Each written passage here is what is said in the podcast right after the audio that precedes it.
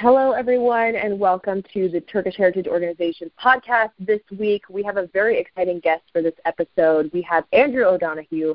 Andrew is a current Turkish Heritage Organization non resident fellow based in Istanbul. He is a research fellow at the Istanbul Policy Center, and we're very, very pleased and proud to announce that he is going to be a PhD candidate at Harvard University this fall. So, Andrew, thank you so much for joining us today.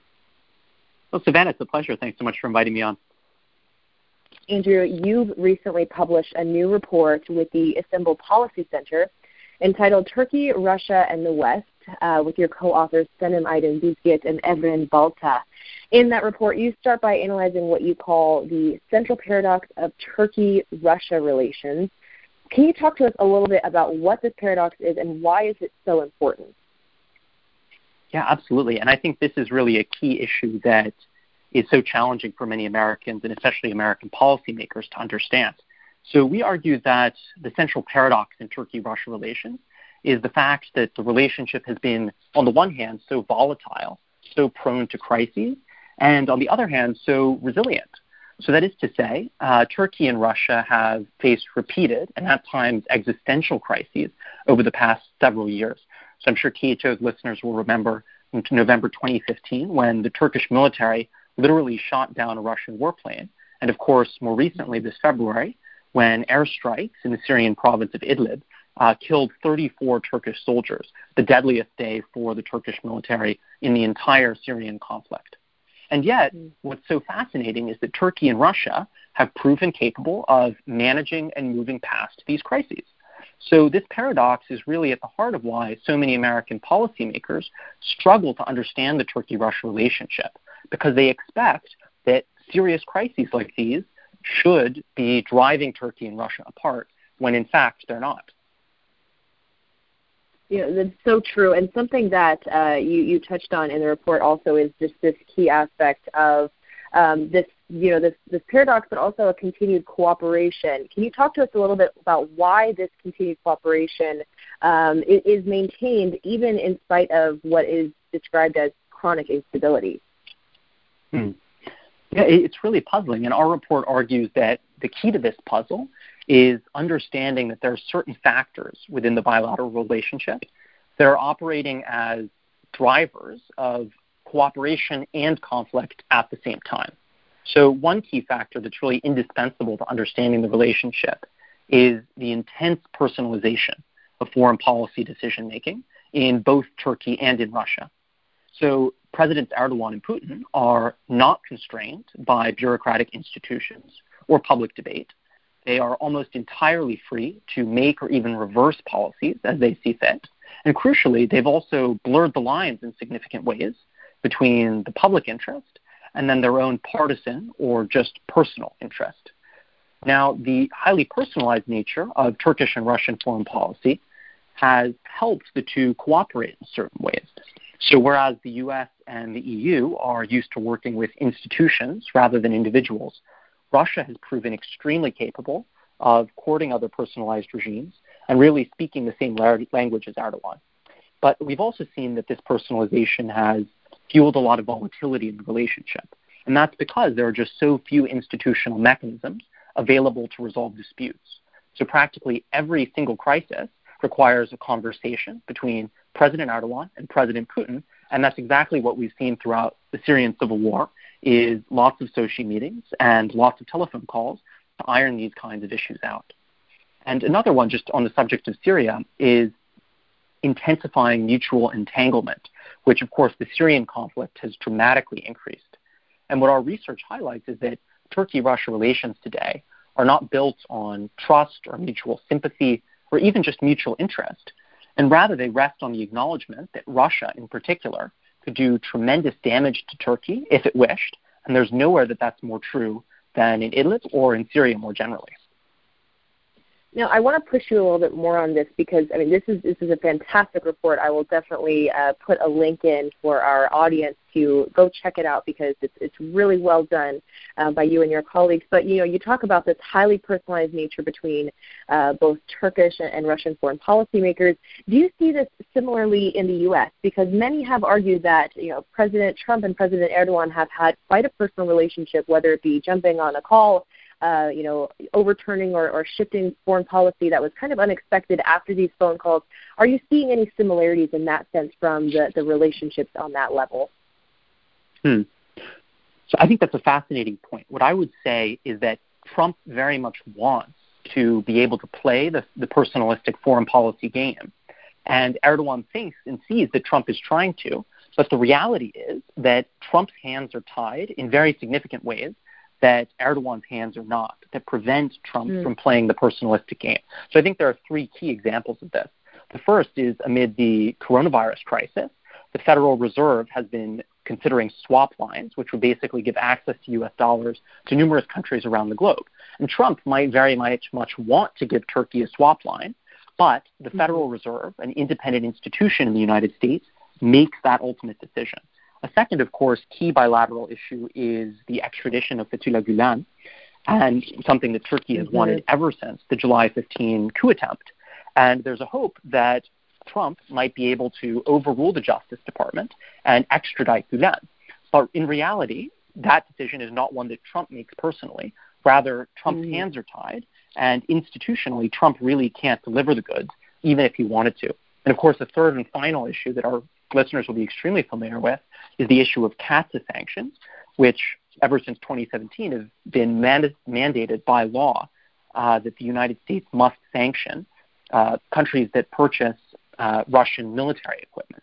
So Trump mm-hmm. would like probably to cut a deal with Erdogan and to reduce the punishment of these sanctions, but he really can't necessarily stand between a very enraged Congress and the imposition of those sanctions certainly. And and if you'd asked me, you know, at the beginning of the year where we would be in terms of U.S. Turkey relations, U.S. Turkey and mm-hmm. Russia mm. relations, of course we we were expecting a much different uh, place as of right now. But of course, quarantine and, and coronavirus has kind of shifted the narrative there. Uh, something that has prevailed in spite of, of COVID-19, unfortunately, are the developments that we are seeing in Idlib. Uh, the area of Turkey-Russia relations that's perhaps most interesting, of course, to American audiences is in Syria and this ongoing crisis uh, that seems to have lasted forever, um, especially to many audiences here. What do you see, uh, especially in your report, as the key issues regarding Turkey's involvement in Idlib? Hmm. Well, sort of as we were discussing with the coronavirus crisis, I think the first thing to discuss is just the ways in which the coronavirus and the pandemic has exacerbated mm-hmm. many of the problems we're seeing in Idlib. We frequently talk about sheltering in place, but I think the more apt term for Idlib and many other refugee camps around the world is really suffering in place, and the sense in mm-hmm. which so many people around the world, especially in refugee camps, have such minimal access to running water, medical supplies, social distancing, that they are really at risk and tremendous risk um, of seeing their humanitarian situation in crisis exacerbated by this pandemic. Now, to your question more specifically, I think that our report highlights that Idlib has become a quagmire for Turkey, in which it's facing both diplomatic and tactical challenges. And what's making the conflict there so intractable is that Turkey has reached an impasse on both these diplomatic and tactical fronts. So, diplomatically, the first challenge Turkey faces in Idlib is the fact that its policy objectives in Syria are unclear at best and mutually contradictory at worst. So, for example, mm. Turkish policy has primarily been reactive. Turkey wants to prevent adverse changes to the status quo, but it doesn't necessarily have a clear or feasible vision for a political solution in Syria. Another diplomatic challenge, of course, is negotiations with Russia over how to separate moderate armed groups from jihadist ones in Idlib. And that's a sticking point diplomatically that has perpetually fueled instability and is continuing to fuel instability now. But it's also crucial to highlight that there are tactical challenges facing the Turkish military. And perhaps the most important mm. one is the fact that Russia controls Syria's airspace, particularly in the west of the country. And any Turkish ground campaign is thus highly risky. So, an indication of this fact, of course, is that Ankara literally needed to engage in talks with Russia before it launched Operation Euphrates Shield in Al Bab or Operation Olive mm-hmm. Branch in Afrin. And of course, Turkey's purchase of the Russian made S 400 missile defense system has made this worse because the S 400 is of extremely little use in countering Russian air power. So I think that mm-hmm. what our research highlights is that Turkey is facing a tremendously difficult situation in Idlib on numerous fronts, and we haven't even discussed, of course, the issue of millions of refugees and internally displaced people contained within the province. But I think that our research highlights that Turkey really has no good options and that the track the conflict has really become intractable there. Right, and you know I think this is such a key issue right now because even in spite of uh, you know increased relations with the U.S. and Turkey, of course, there's always going to be that influence of Russia. And to analyze the Turkey-Russia relationship is absolutely critical, especially as the developments in Idlib, unfortunately, continue, mm-hmm. uh, even even with everything going on. And I, I will say that you you and I were were just briefly talking uh, before before this conversation, but the Turkish Heritage Organization also heard from you know different remarks from Foreign Minister Çavuşoğlu and and hearing this perspective of the involvement of Russia. So something that certainly we're going to be continuing to watch and in the influence mm. of that relationship on the U.S. Turkey relationship. Uh, you know, just to end perhaps on a more brighter note, as, as we were discussing, what are some of the ways in which Turkey's allies can still advance its security at this critical juncture in Turkey-Russian relations? Hmm.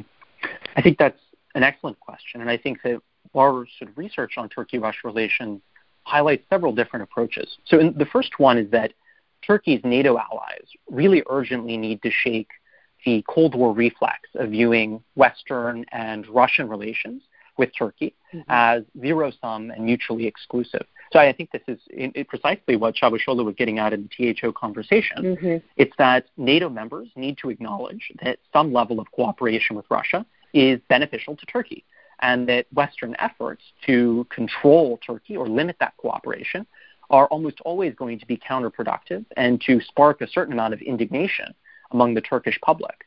I think a second point is that the United States and NATO should try to multilateralize their efforts, and in particular invoke the Berlin Plus agreement to assist Turkey in responding directly to the Idlib crisis.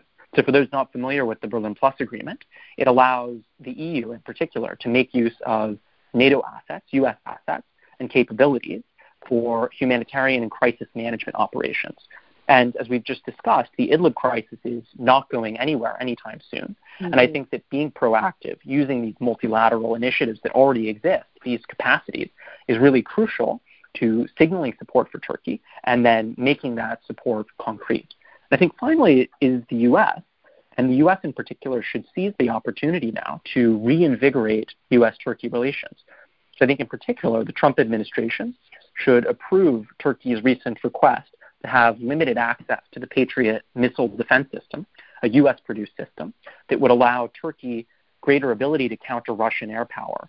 And the, Turkey in particular has requested this military equipment on a temporary basis to respond to its immediate security needs in um, Idlib province. Mm-hmm. I think another key issue is that the United States executive branch should try to limit, limit the damage from compulsory CAATSA sanctions on Turkey. But as we've just discussed, no matter what the United States or NATO does, it's crucial to keep in mind in closing that Turkey Russia cooperation is here to stay. And it's really about thinking about how the United States can manage and make its relationship with Turkey more constructive, understanding and knowing that Turkey and Russia will continue as neighbors to have a strong and often cooperative relationship. Thank you, Andrew, for those comments. You know, I, I really I couldn't agree more. I think it's critical to understand the nuances of the Turkey-Russia relationship. Whether you like it or not, hmm. it is here to stay. And I think that the Istanbul Policy Center report with you and your colleagues really highlighted key ways in which the U.S. can utilize this to still maintain a very strong relationship with Turkey, uh, especially as NATO allies. So we're going to be watching that. We will be watching, of course, the Trump administration's reactions to uh, whether it be the, the Patriot missile acquisition or um, you know weaker CAATSA sanctions. We'll have to wait and see, of course. But I want to just thank you again for joining us today. It has been an honor as a THO non-resident fellow to watch your writings and uh, your research develop, and, and we can't wait to see what is next for you to come at Harvard University as well. Well, Savannah, it's been a pleasure. Thanks so much for inviting me on, and great talking to you always. Thank you. Thank you. Want to remind our audience that you can visit more at www.turkheritage.org. You can subscribe to our newsletter to stay up to date with the latest podcasts, including episodes just like this with our experts and fellows and researchers alike. And we are also going to be continuing to promote our webinars, both live and pre recorded, that you can tune in during this time. So stay safe, and we will talk to you all soon.